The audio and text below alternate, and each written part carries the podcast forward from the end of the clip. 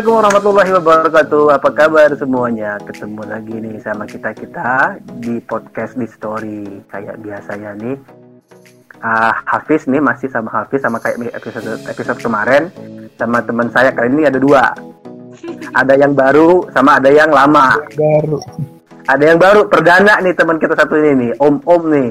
Oh, Kalau yang, yang kalau yang mana udah biasa nih pasti sudah pada tahu Dokter Shirley yang udah melanglang buana di dunia podcast guys. Dia udah ke mana-mana tuh ya. terkenal banget ya kan Om. udah banyak akun dia. udah banyak akun dia dia dapat cuma di calling sini tolong. Heeh.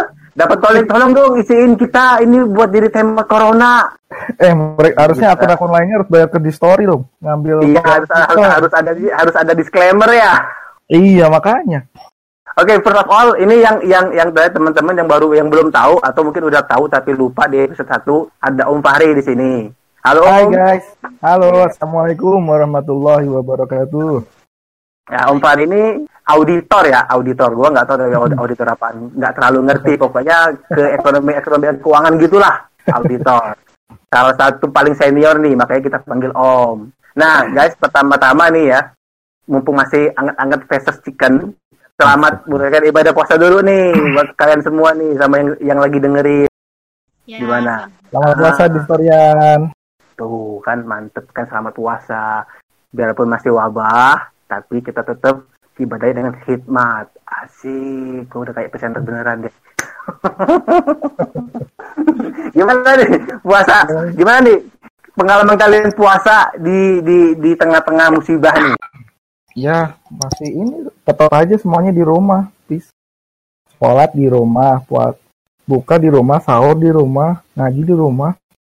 Kayak pesan-pesan dari episode yang sebelumnya.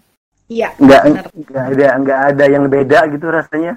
Beda sih beda, tapi kita pikir aja apa tetap Ramadan kita tetap beribadah gitu aja. Kalau misalnya kita memikir perbedaan malah bikin pusing sendiri.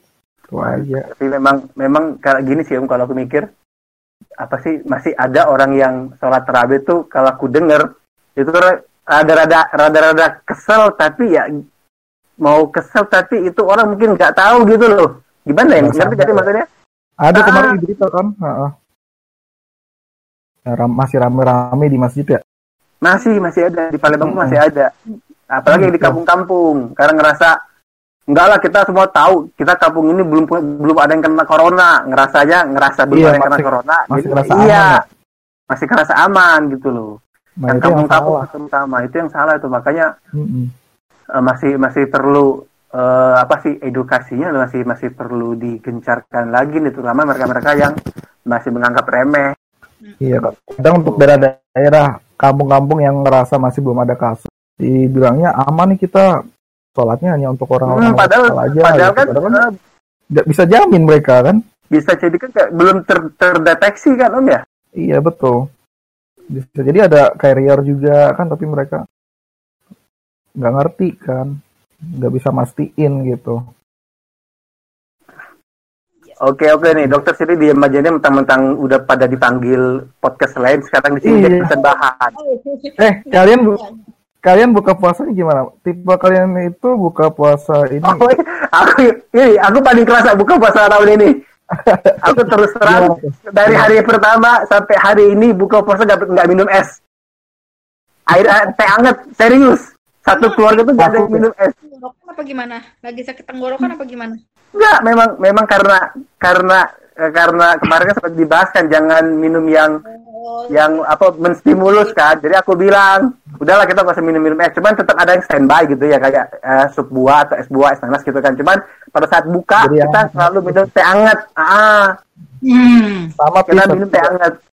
Kopi. Padahal dulu itu ada es belewa, apa sih kalau es belewa apa sih kalau Yang sama ini- gorengan ya pasti ya. Gorengan jarang sih, Om. Kalau gorengan jarang, cuman pempek sih digoreng juga tapi. Ya, sama aja. Tapi kalian mode mode eh, buka yang takjil dulu baru makan besar atau ini? Atau langsung, Langsung- makan besar langsung atau dua rode. Langsung- takjil langsung besar. Kalau aku ya nggak tahu kalau yang lain. Kalau si tuh gimana nggak tahu. besar. Oh maghrib dulu ya. Maghrib besar. Oh gitu. Bener sih. Kalau aku langsung karena mut-mutan makannya langsung hajar. Udah kelaparan seharian ya, ya. padahal nggak padahal nggak ngapa-ngapain. Oke, Tek. ini Om, Yuk, kita masih lanjut eh, ngomongin obrolan yang, yang minggu kemarin, masih di seri corona nih. Hmm. Oke. Sama mungkin ini ke ke ke dokter Siri dulu nih yang udah melanglang buana di dunia podcast. Aku mau nanya, Salah. Kita eh, panggilnya kita panggilnya dok dong, biar kelihatan ilmiah gitu. Oh, sih? dok ya, biar keren gitu ya. Oke dok. Iya. Jadi gini dok, bener bener bener. Ah, Biar biar kelihatan kredibel. Ah betul. Apa-apa. jadi jadi gini dok, pertanyaannya adalah sebenarnya yang aku masih masih eh, penasaran adalah ini sampai kapan sih gitu loh? Apakah akan sampai harus menunggu ada vaksin dulu baru selesai pandemi ini? Kalau dibilang sampai kapan eh banyak banyak versinya ya. Ada yang versi dari BNPT bilangnya hmm, Juni, ada yang dari ITB bilangnya Mei ya nggak sih kalau nggak salah.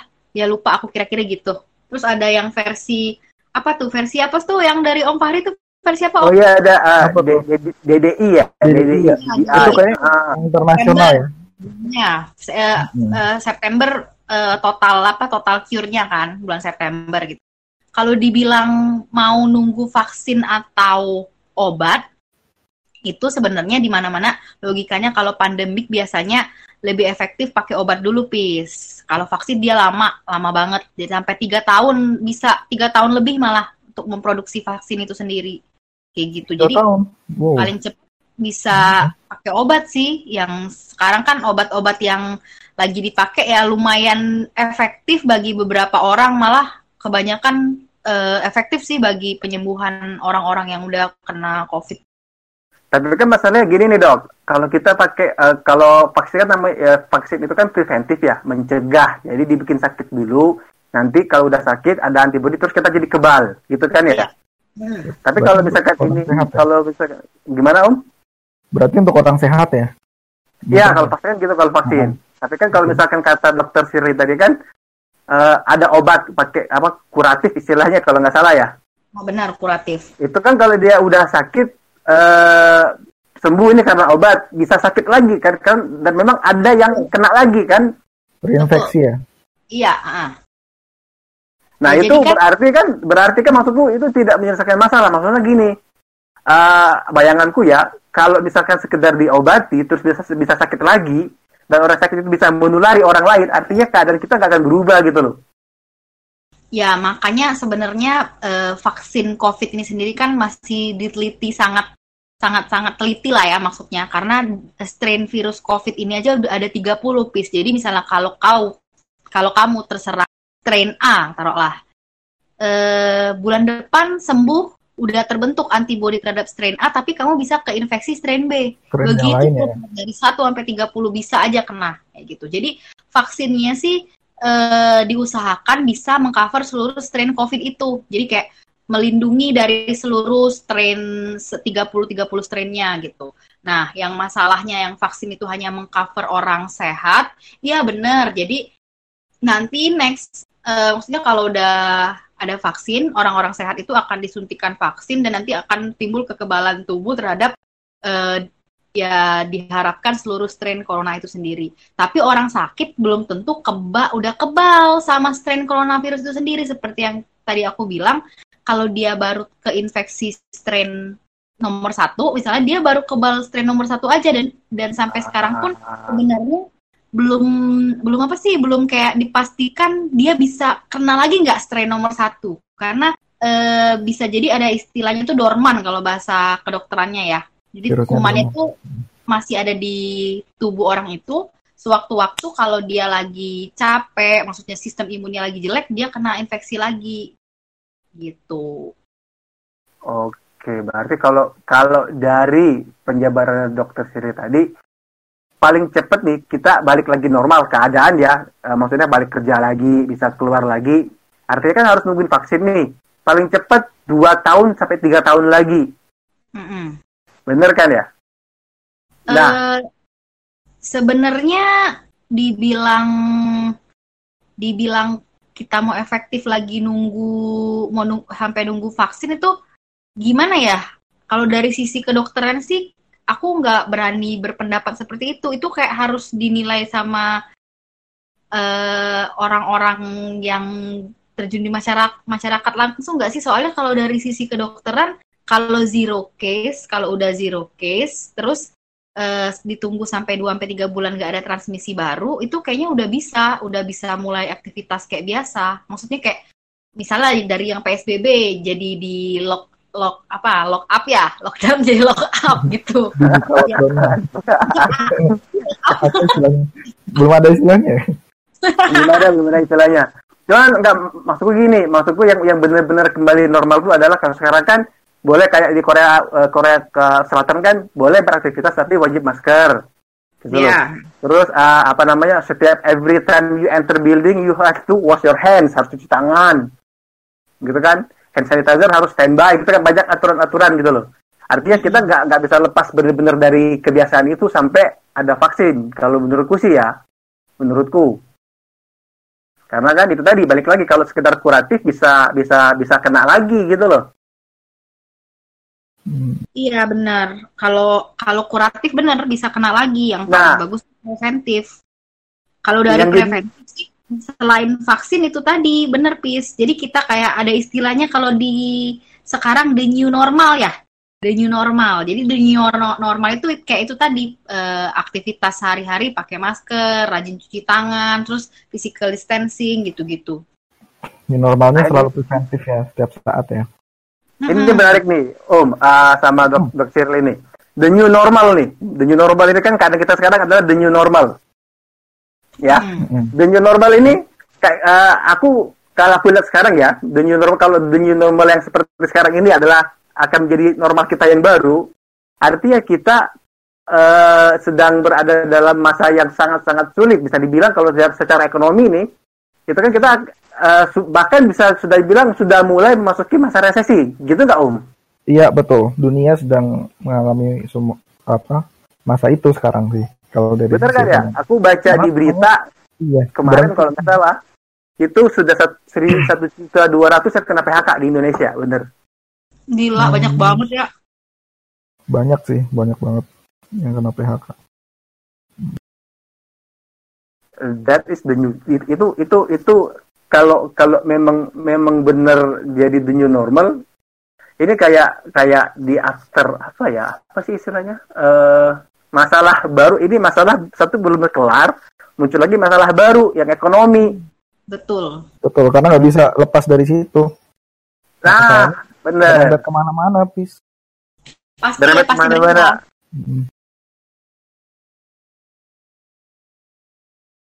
Nah itu Om uh, kalau kalau kalau kalau dari dari pemahaman uh, Om Fari sendiri ini ya uh, efek ekonomi kita ini bakal bakal khususnya di Indonesia ya bakal sampai sejauh mana sih kita bakal bakal uh, menghadapinya? Bakal kena maksudku gitu loh. Kalau ini sih ya kalau ekonomi memang nggak bisa lep, efek yang ditimbulkan dari adanya COVID ini kan orang-orang pada PSBB, terus lockdown di mana-mana, not only in Indonesia tapi juga semua negara kan ya banyak yang lockdown, social distancing, physical distancing, otomatis itu mengaruhi kegiatan ekonomi dan sosial mereka gitu. Jadi secara umum kalau kita bisa bilang sih secara umum untuk global ya itu pasti otomatis ekonominya turun, pertumbuhan ekonominya turun, bahkan kayak IMF atau JP Morgan aja memprediksikan ekonomi dunia ini bakal mengalami tumbuh negatif. Yang biasanya kalau Indonesia apa tuh ini... oh, tumbuh negatif nggak ngerti, tolong dong jelasin.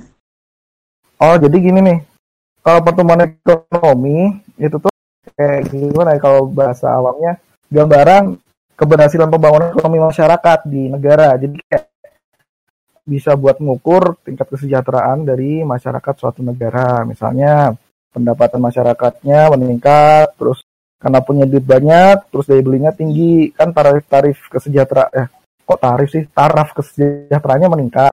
Hmm. terus minimnya pengangguran, terus kebutuhan masyarakatnya terpenuhi oleh resources yang di, bisa disediakan oleh negara dalam bentuk uh, infrastruktur dengan fasilitas-fasilitas seperti fasilitas kesehatan, pendidikan gitu. Tapi kalau uh, misalnya tumbuh negatif, berarti komponen-komponen yang barusan uh, aku sebutin itu mengalami pengurangan dari uh, standar yang ditetapkan yang akan target yang akan ditetapkan oleh akan dicapai oleh pemerintah. Jadi kalau Indonesia itu sekarang uh, target yang ada di APBN sebelum adanya COVID itu 5,5 kalau nggak salah, 5,5 persen pertumbuhan ekonomi. Tapi sekarang ini dengan adanya pandemi COVID ini, pemerintah langsung dalam hal ini Menteri Keuangan ya, itu karena dari IMF dan ekonomi-ekonomi dunia menyatakan bahwa tumbuhan ekonomi itu negatif di seluruh dunia. Jadi Indonesia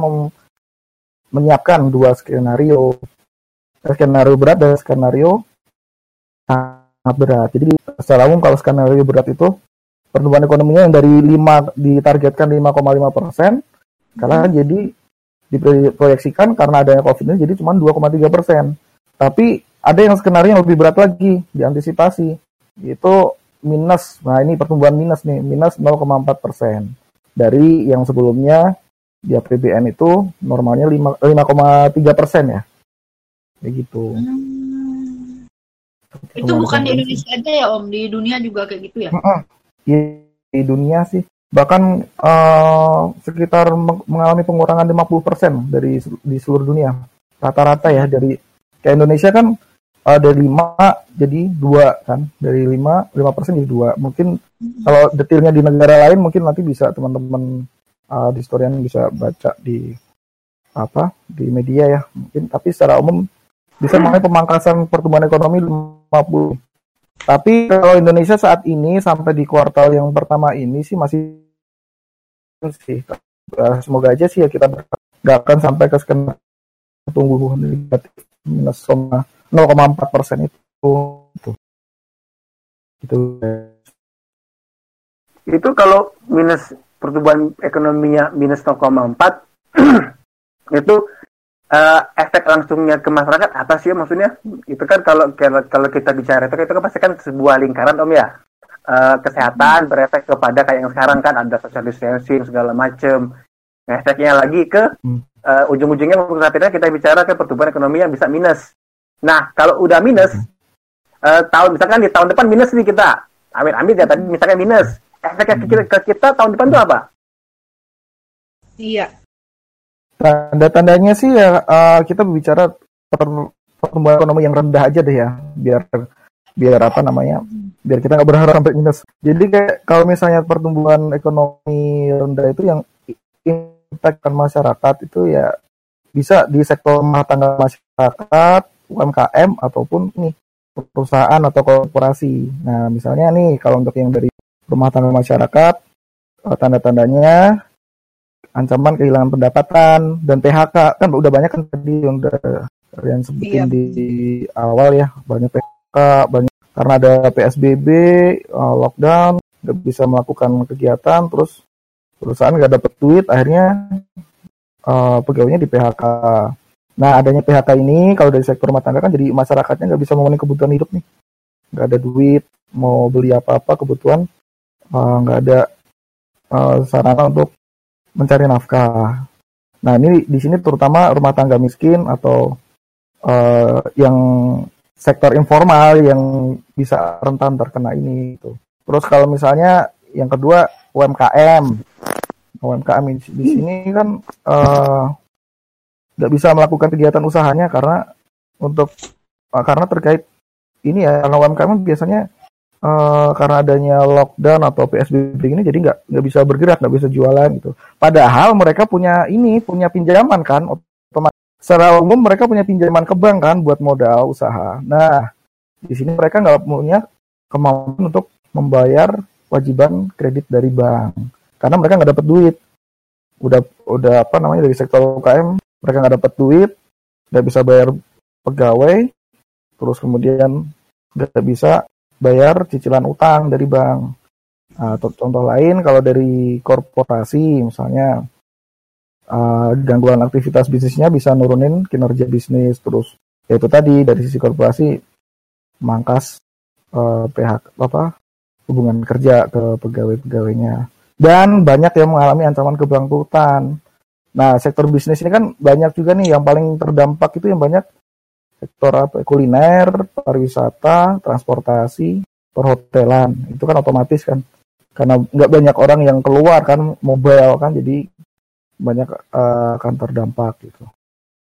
Terus ya itu mungkin kayak tadi uh, infrastruktur. Nah, otomatis kan infrastruktur misalnya pembangunan pembangunan fasilitas misalnya ada yang mau pemerintah lagi ada hmm. proyek pembangunan gedung sekolah otomatis terhambat kan tapi kalau di sini infrastruktur slowing down penyelesaiannya bukan dibatalkan tapi uh, slowing down aja tapi tetap aja terhambat progres pelaksanaannya karena adanya lockdown atau misalnya ada uh, mau puskesmas misalnya di suatu desa tapi kan karena adanya ini jadi nggak selesai-selesai gitu di mana harusnya masyarakat sudah bisa mendapatkan fasilitas dari pelayanan kesehatan yang dibangun oleh pemerintah itu. Mm-hmm. Kayak gitu. Bener-bener sih itu. Aku nangkepnya gini, kalau misalkan ini e, dari dari satu sisi ya, proyek infrastruktur pemerintah nih, itu kan e, main proyek entah itu bangun jalan atau bangun gedung.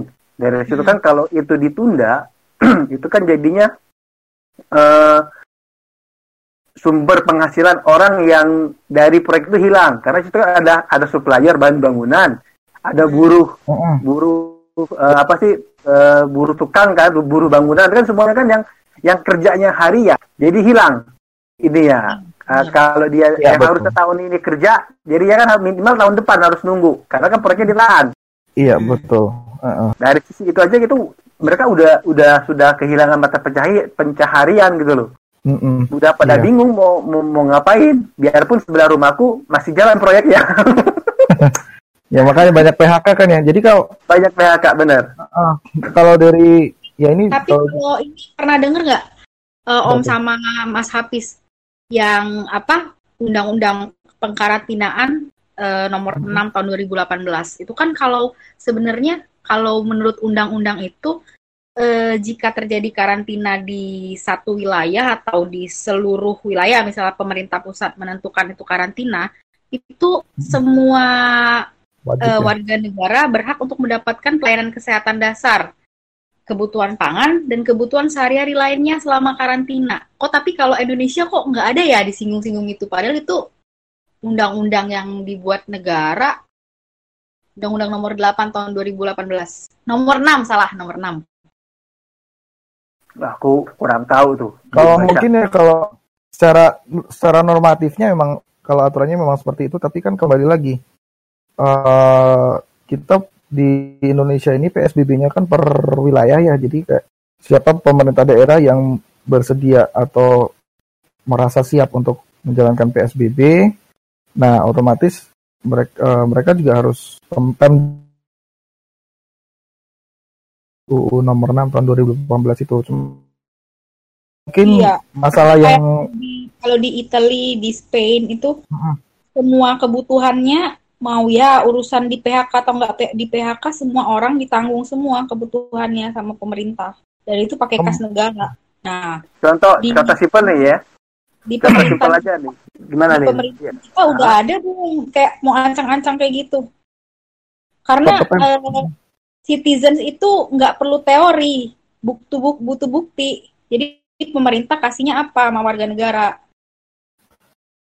Oh, itu jadi, sih dari sisi aku ya yang orang awam gitu. Kalau dari pemerintah pusat sih itu udah termasuk ini sih masuk bagian dari Perpu nomor 1 tahun 2020 terkait apa masuk dari salah satu programnya Social Safety Net. Nanti mungkin bisa dibahas lebih lanjut ya. Social Safety Net itu salah satunya uh, pemberian bantuan langsung tunai. Nah untuk terkait itu aku, kemarin saya uh, aku sempat baca berita sih kalau nggak salah di bukan semuanya jadi kayak beberapa warga aja yang dianggap layak untuk mendapatkan uh, itu ke, apa bantuan dari pemerintah itu gitu jadi nggak semuanya jadi kayak Pemda di sini kan di, apalagi di Indonesia kan uh, sistemnya kan desentralisasi ya pemerintahan. Jadi uh, sepertinya dari sampai unit pemerintahan di daerah harus mengakses apakah orang-orang ini perlu layak atau tidak di karena kan banyak sih orang Indonesia yang ngerasa aji mumpung ya. Ngerasa wah ada gratisan nih ambil ambil ambil. Padahal itu.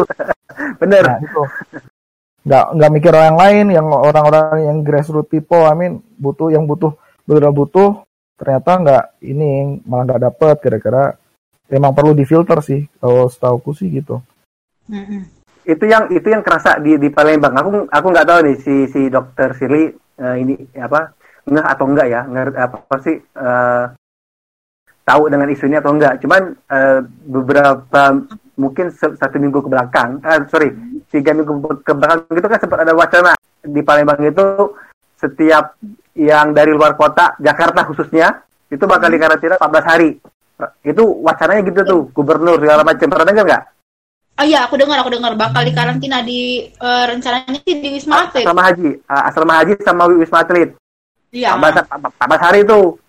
Nah makin jalan makin jalan makin, ja- makin jalan ke sininya eksekusinya itu adalah yang pertama kalau memang dia eh, pertama kali itu cuma dicek di bandara dicek suhu panas habis itu disuruh isolasi mandiri. Itu buat yang buat yang buat yang luar kota nih. Nah Hmm. buat yang pakai ma eh, sekarang kan kalau di Palembang wajib pakai masker kalau keluar. Kalau Iya. nggak keluar sanksinya itu adalah di, di karantina selama satu hari satu malam.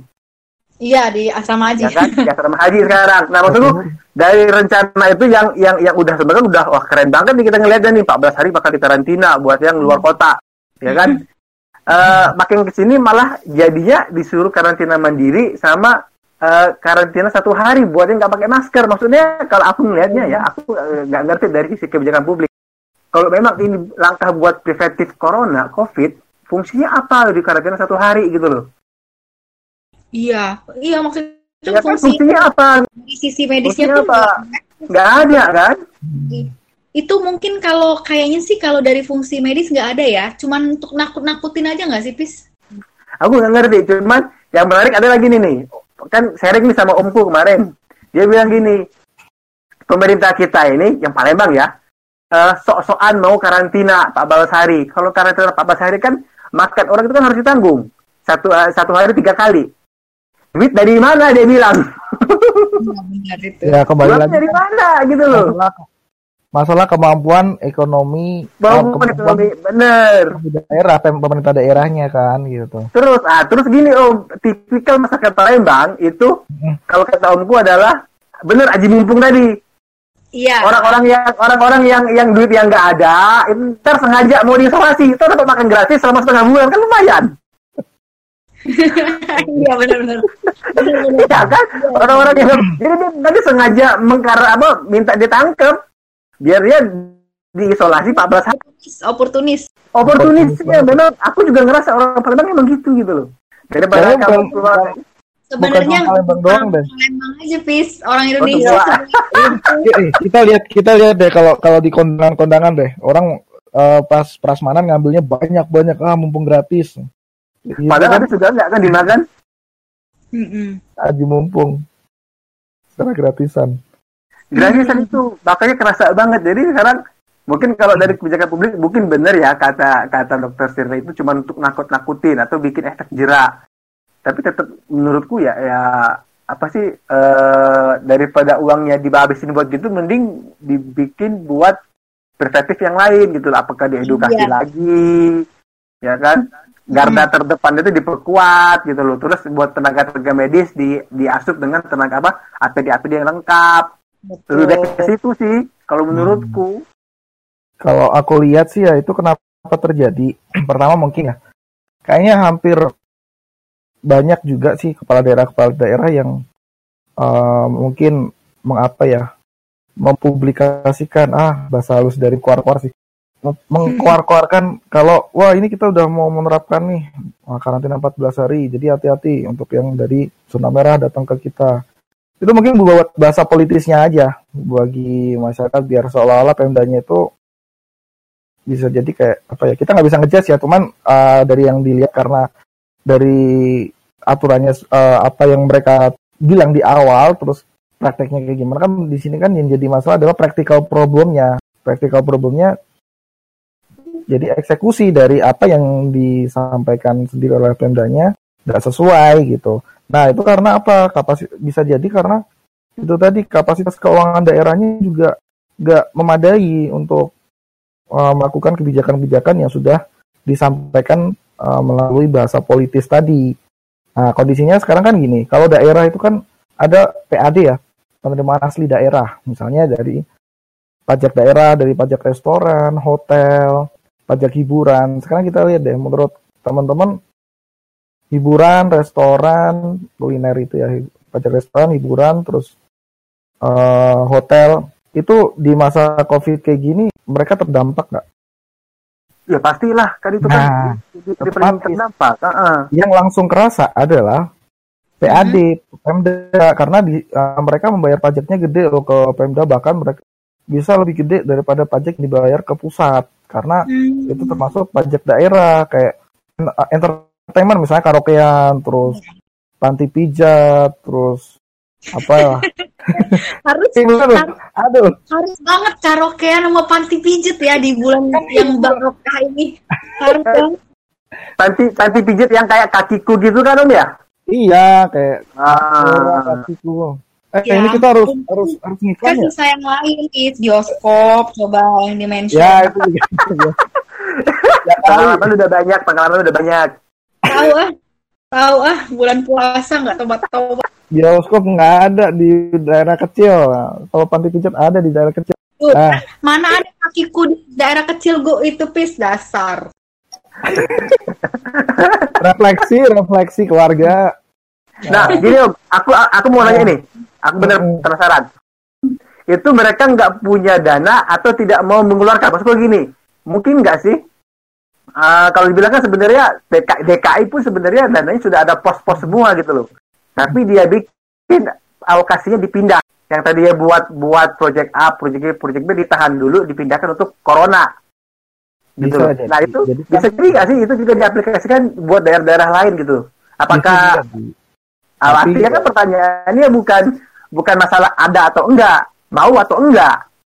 Oh, kalau kayak gini kita nggak bisa lepas dari ada atau enggak, karena kapasitas keuangan daerah itu tadi terdampak banget ketika eh, objek-objek pajak daerah seperti apa yang tadi yang sudah disampaikan ya, hotel, bioskop, nah itu itu mereka nggak gerak otomatis mereka nggak punya omset, sedangkan eh, pajak daerah itu itu dibayarnya berdasarkan omset.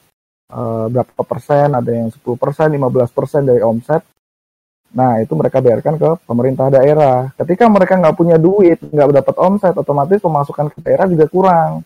Nah, kalau kita bicara eh, Jakarta ya, mungkin mungkin ini ya karena Jakarta eh, keuangannya sangat kuat. Tapi kita nggak bisa dong kita nyam- eh, Jakarta sentris dalam semua daerah kita samakan kondisinya kayak Iya. Jakarta. Nggak bisa kapasitas keuangan daerah itu banyak yang kecil-kecil sampai menunggu benar-benar uh, mengharapkan bantuan dari dana bagi hasil dari pemerintah, dana bagi bagi hasil pajak dari tahun lalu itu bahkan uh, kalau kita bicara kapasitas keuangan ya kemarin waktu ada konferensi pers yang di oleh kepala BKF dan kalau nggak salah ya Dijen Perimbangan ya keuangan Hmm. itu ini Pak Anies itu kalau nggak salah sudah nagih-nagih terkait dan bagi hasil pajak tahun 2019.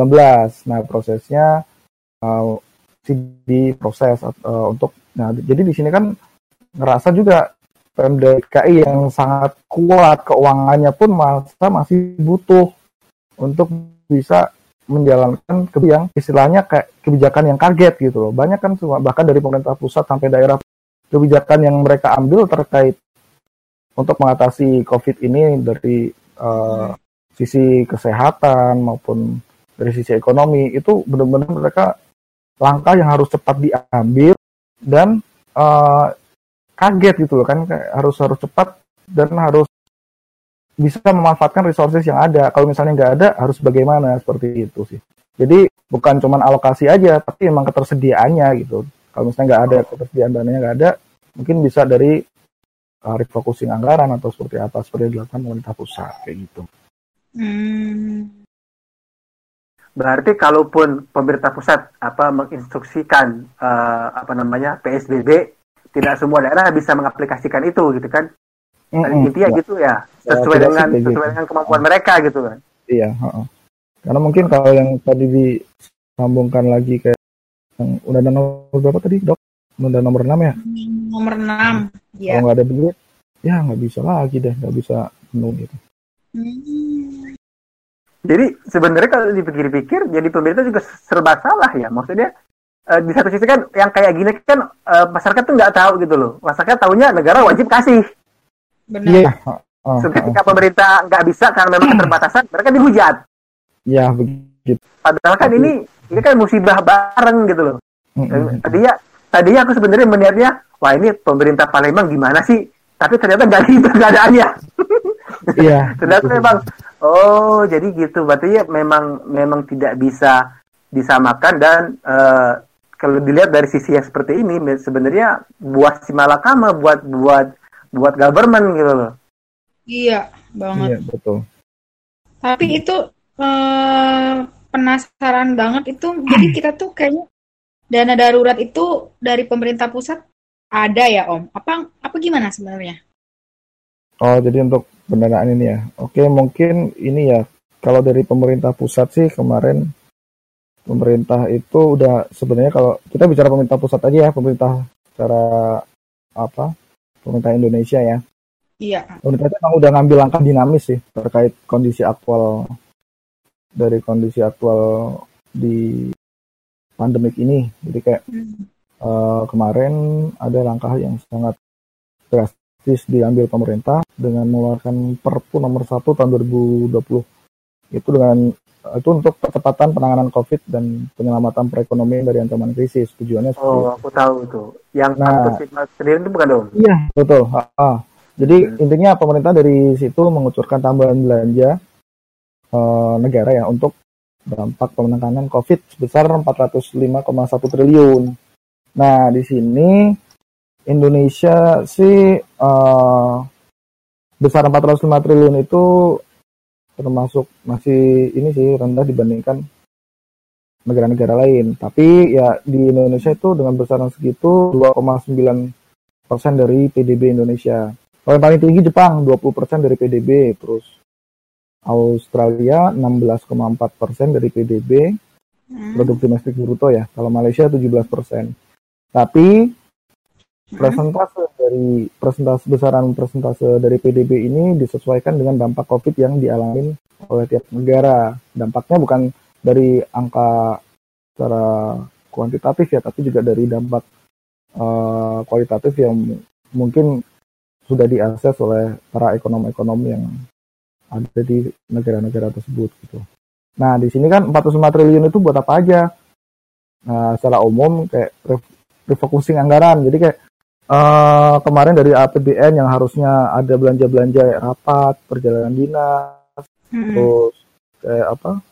Konferensi-konferensi kan nggak mungkin dijalanin kan? Kayak seperti itu kan kayak oh ngerti. di penghematan terus kemudian kayak Afis tadi dibilang dipindahkan difokusin ke uh, anggaran lain yaitu ke jadi kegiatan-kegiatan yang yang yang dibatalkan duitnya dimasukin ke sini gitu.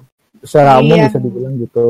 Ya rapat perjanjian oh ya oke oke oke Hmm, jadi ya. gitu dikumpulnya oh. Karena kan uh, adanya PSBB gini kan contohnya aku aja yang selama ini hampir setiap bulan ada perjalanan dinas ya. Itu ada itu banyak kan anggarannya. Jadi untuk satu orang aja bisa keluar uang transportasi uang akomodasi belum lagi uang perjalanan dinas terus gua itu kan um, kalau bisa dihemat kan lumayan banget apalagi untuk rapat-rapat rapat-rapat untuk misalnya di instansi-instansi pemerintah kan banyak tuh rapat-rapat yang mengundang orang banyak. Nah, dari situ kan dari so- kebijakan social distancing itu kan sudah uh, jadi efeknya ini malah efek positif ke penghematan anggaran. Jadi rapat yang harusnya memanggil 60 sampai 100 orang, ratusan orang.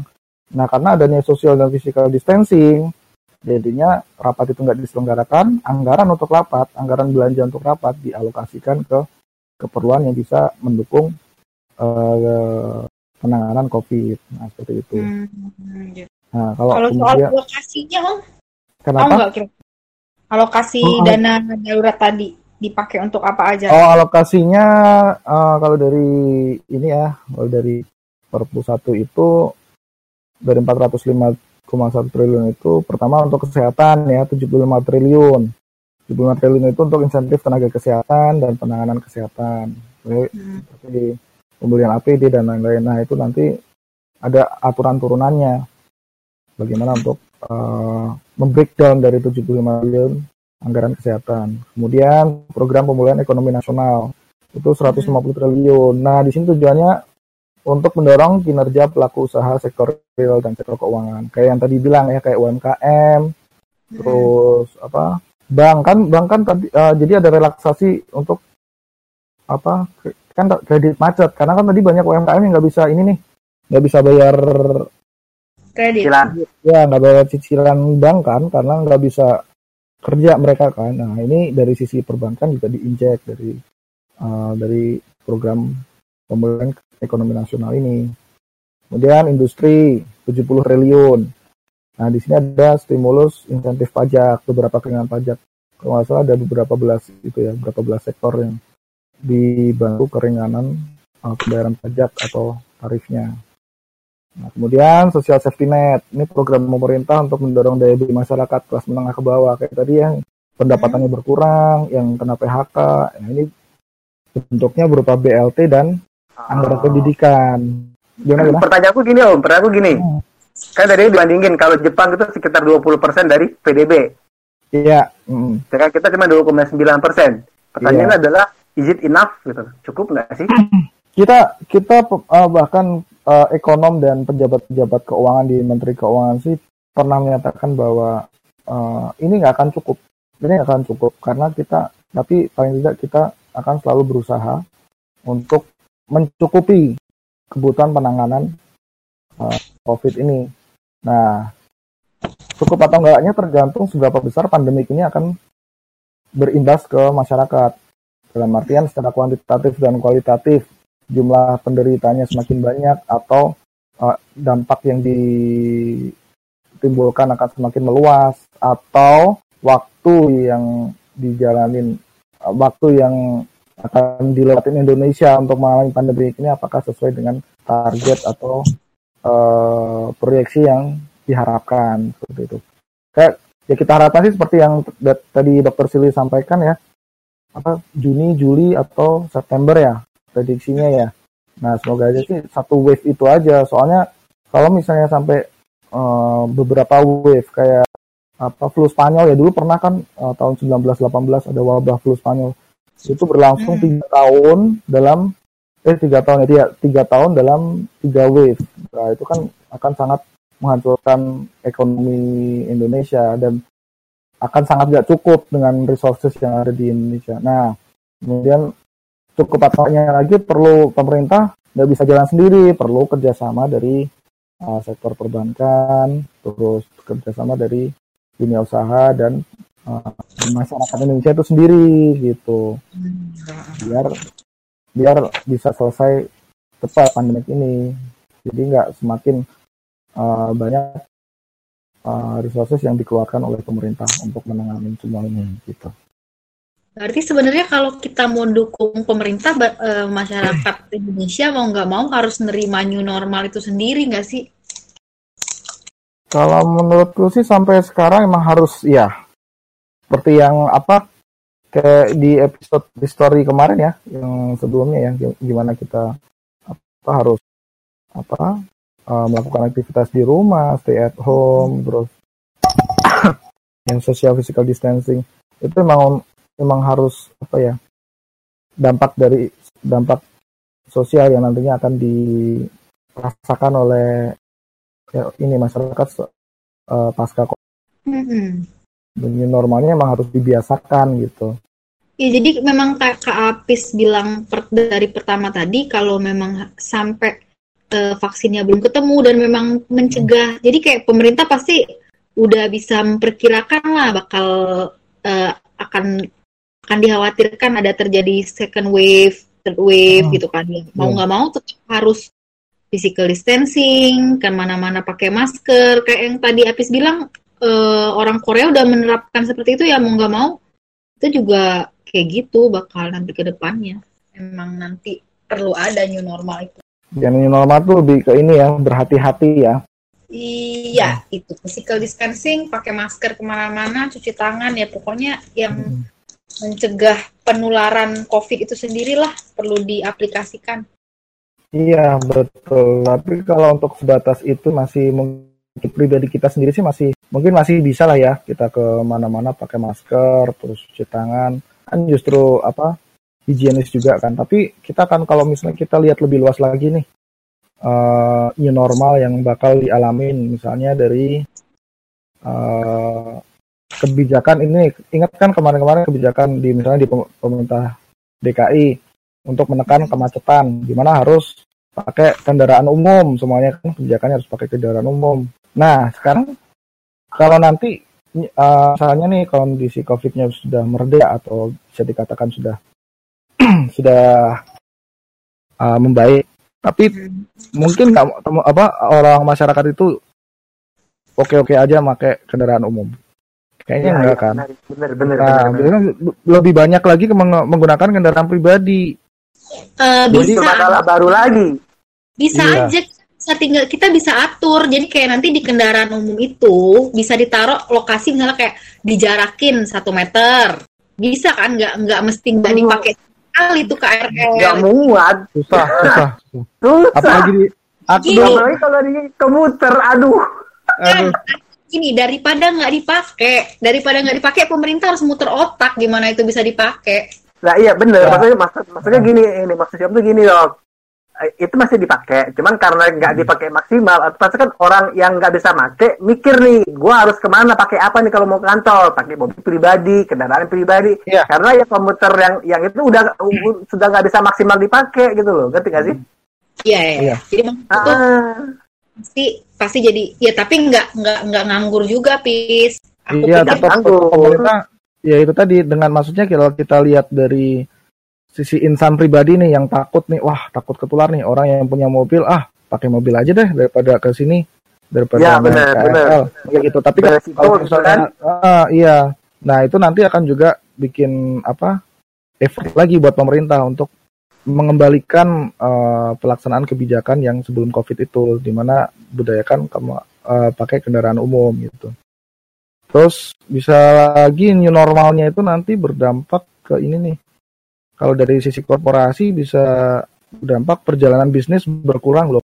Karena Benar. selama ini kan sudah ngerasa uh, satu uh, satu sudah ngerasa pakai video conference saja uh, udah cukup ya. Ada beberapa yang bisa dilakukan meeting video conference atau misalnya uh, perjalanan dinas, perjalanan bisnis itu bisa meningkatkan risiko jadi harus berhati-hati otomatis berkurang. Nah, kalau di sini kita mau lihat lagi perjalanan bisnis berkurang otomatis uh, perusahaan-perusahaan transportasi dan perusahaan perhotelan otomatis Iya. masih tetap berkurang kan. nah, iya. Meskipun COVID-nya sudah mereda, tapi bisa jadi nanti uh, omset mereka masih berkurang karena the new normal ini after COVID ini dari kebiasaan sosial masyarakatnya itu tadi. Terus Bisa jadi juga karena WFH semua semua banyak yang selama ini kan WFH semua kan perkantoran. Ada beberapa eh, pekerjaan yang bisa dilakukan secara WFH. Jadi space office-nya mungkin bisa berkurang ya kemungkinan ya, kayak bagian-bagian tertentu yang bisa di WFH kan ya udah WFH kan aja. Jadi nanti rekrutmennya nggak banyak nih. Ya kan bisa jadi kan misalnya rekrutmen tenaga ahli misalnya IT bisa di remote dari jarak jauh. Ah, kita nggak perlu eh hire orang yang ada di sekitar itu. Nah, itu kan jadi eh, penyerapan lapangan kerja kan juga jadi kemungkinan berkurang kan. Nah, seperti itu. Kalau yang aku lihat sih kayak gitu. Jadi akan lebih lebih luas lagi dengan normal ini akan ngefek gitu. Iya banyak efek-efek yang bisa diperkirakan mungkin mungkin tidak bisa diperkirakan lagi ke depannya. Bener.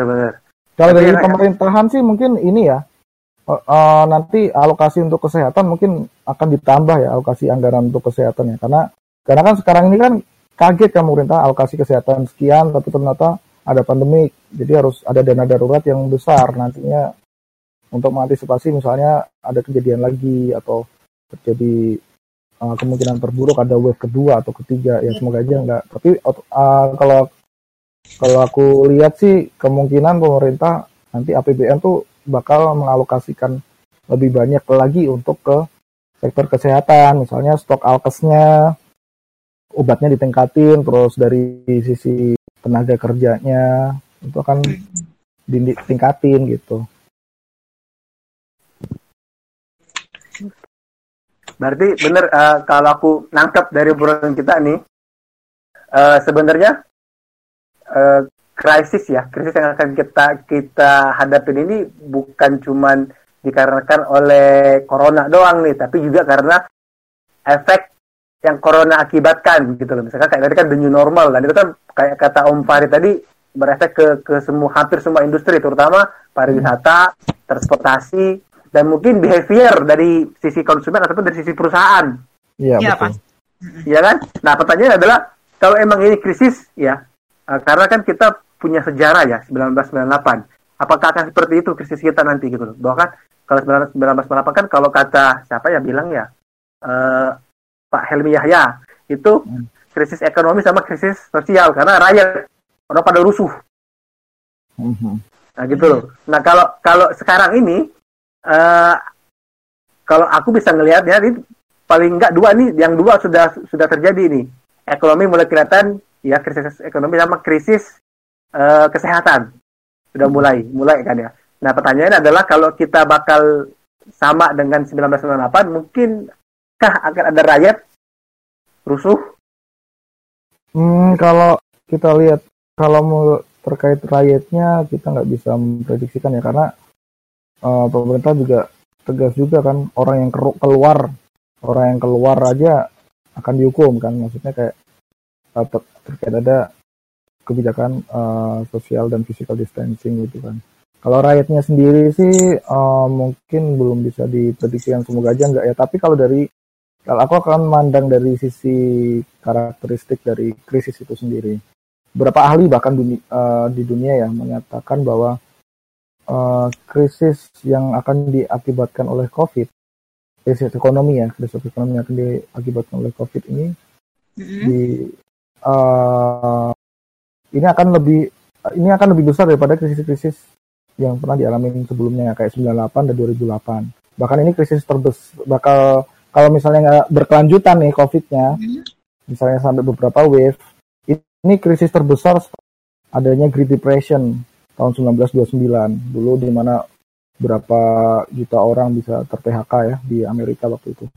Tapi aku nggak akan bahas yang Great Depression ya karena udah lewat. Tapi di panjang nanti. kalau krisis 98, kalau krisis 98 bedanya kita kita bagi uh, krisis 98 di situ yang hanya terdampak itu koperasi-koperasi besar. Harapannya di situ adalah UMKM masih bisa resilient atau tahan ya dan itu oh. terjadi di terjadi di beberapa negara Asia. Nah, hmm. terus kalau 2020 ini krisis Covid kita udah mulai bisa melihat UMKM yang tahun dua, tahun 98 masih di, masih bisa resilient, tapi di 2020 ini mereka nggak bisa apa-apa uh, uh, hmm. karena lockdown semuanya. Nah, Benar. kalau 2008 sih krisis 2008 kan Indonesia nggak begitu terdampak ya, karena yang banyak terdampak itu di sektor perbankan di uh, Amerika sama Eropa ya. Nah, kalau dari ahli sih bilangnya gitu, misalnya COVID ini berkelanjutan, ini bisa menjadi krisis terbesar setelah Great Depression gitu. Ngeri kan ya, kita jangan sampai lah ya, bisa sampai. Iya, iya. Nah, karena uh, orang yang di PHK pun semakin banyak ya. Kalau dari iya. ini ya, ultimate risk yang para ekonom udah sampein aku baca beberapa literatur kalau di tadi kan udah sampai ini ya pemerintah memberikan skenario berat sama sangat berat. berat. Skenario berat itu angka pengangguran orang di PHK itu 2,9 juta. Terus hmm. kemiskinan meningkat 1,16 juta orang miskin, nambah 1,16 juta orang miskin. Terus dalam skenario sangat berat nih, malah lebih ngeri lagi. Kondisi uh, pengangguran meningkatnya 5 juta orang dan 3,7 juta orang uh, bertambah miskin. Maksudnya nambah 3,7 juta orang miskin gitu. Ada lagi penelitian dari Semeru Research Institute, estimasi realistisnya penambahan kemiskinan Indonesia ini sampai akhir tahun ya gara-gara COVID ini 1,2 juta penduduk miskin dalam kondisi pertumbuhan ekonomi antara 1,4 1 sampai 4 persen. Nah sekarang ini aja kondisinya pertumbuhan ekonominya 4 persen gitu.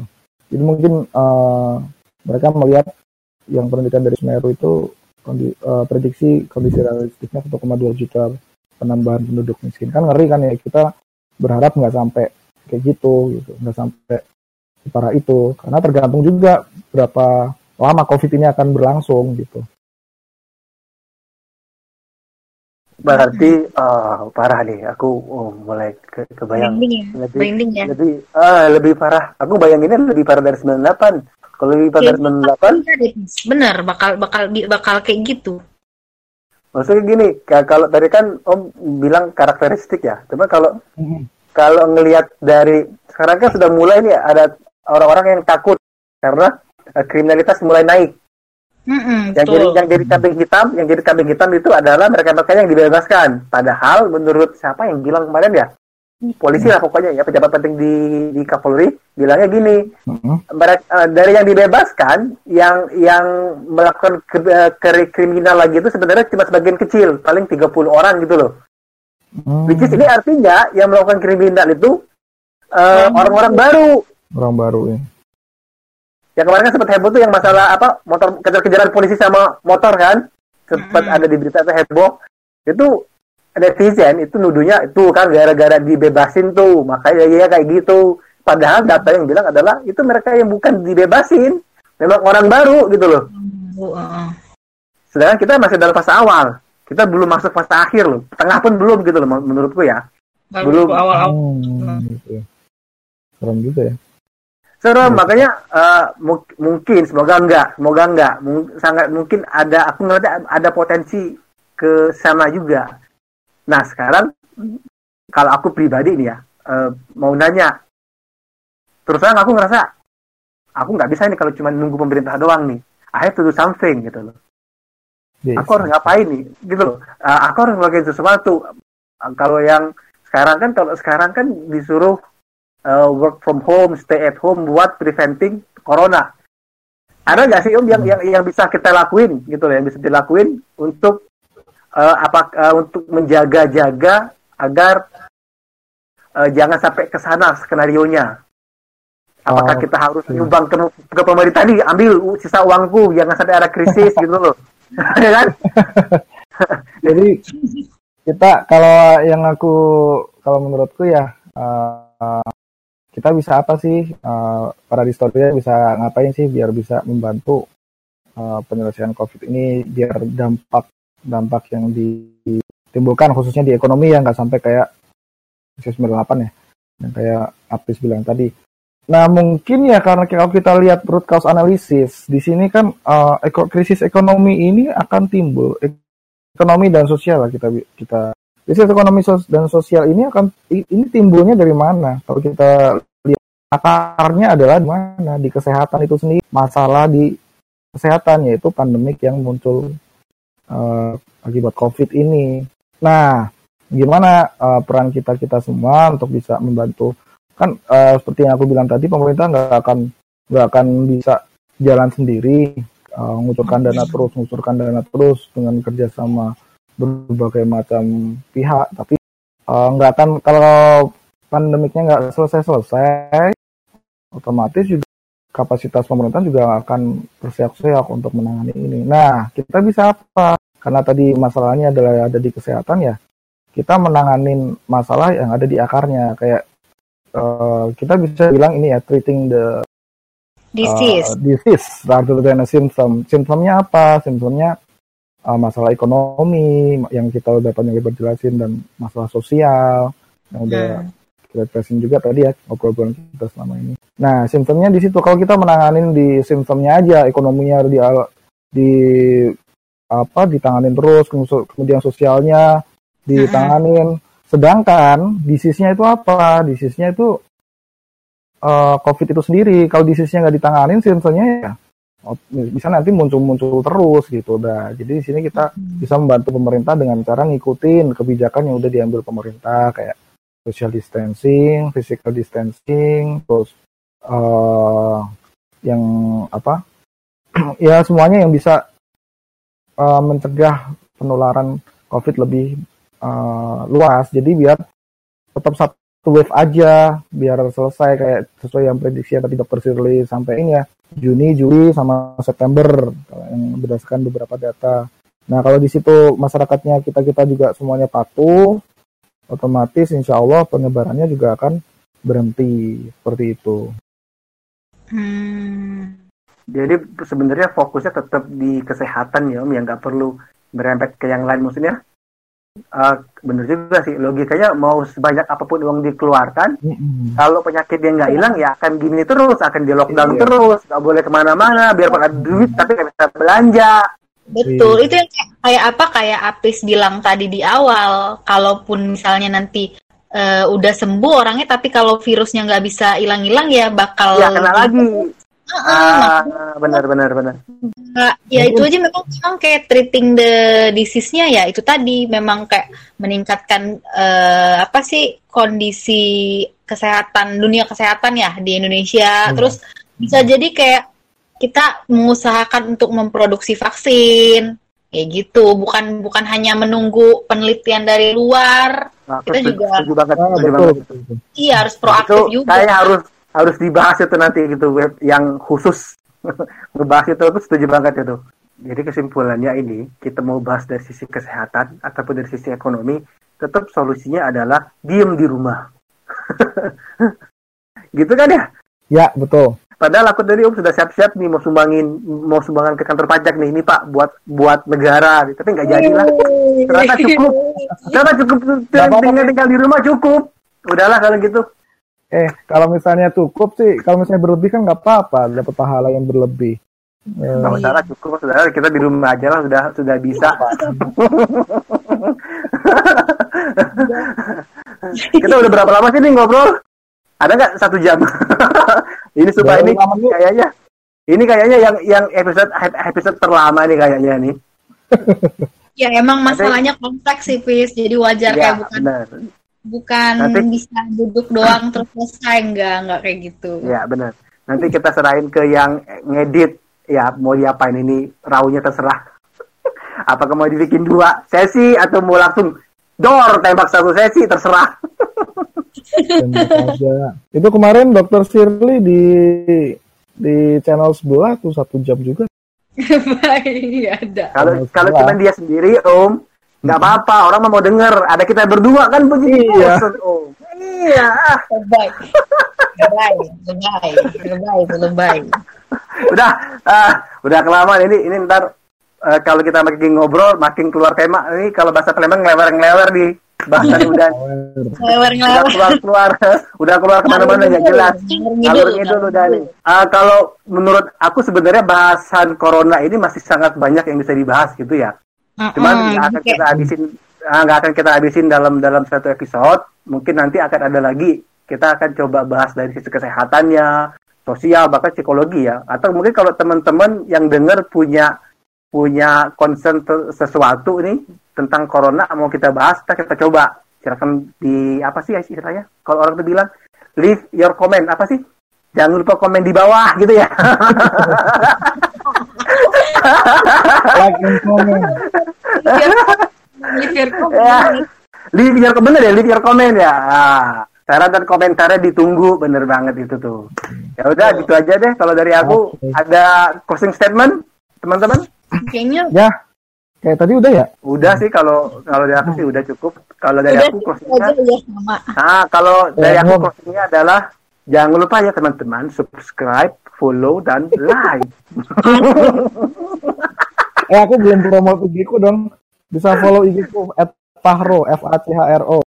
Oh iya. Boleh boleh. Itu itu IG-nya IG yang paling banyak followernya di antara kita kira kayaknya. Iya dia selebgram, selebgram. Iya selebgram dia. Boleh di teman-teman yang penasaran at F A C H R O Fahro. Dia bisa pernah dapat permintaan buat di ini loh, permintaan buat di endorse loh. Dari orang luar negeri. Aja. Gila, gila. Oke kan segitu aja jangan lupa Oke, uh, guys. dengerin podcast kita di Spotify, di YouTube kita posting nggak sih? Iya ada ada. Nanti kayaknya nanti. Nanti ya, pokoknya kita yang yang pasti itu ada di IG sama di uh, Spotify at the storyboard. Follow, subscribe, like dan komen. Wah, oke terima kasih gitu aja. Dadah, Oke, di assalamualaikum. Waalaikumsalam. Tuh.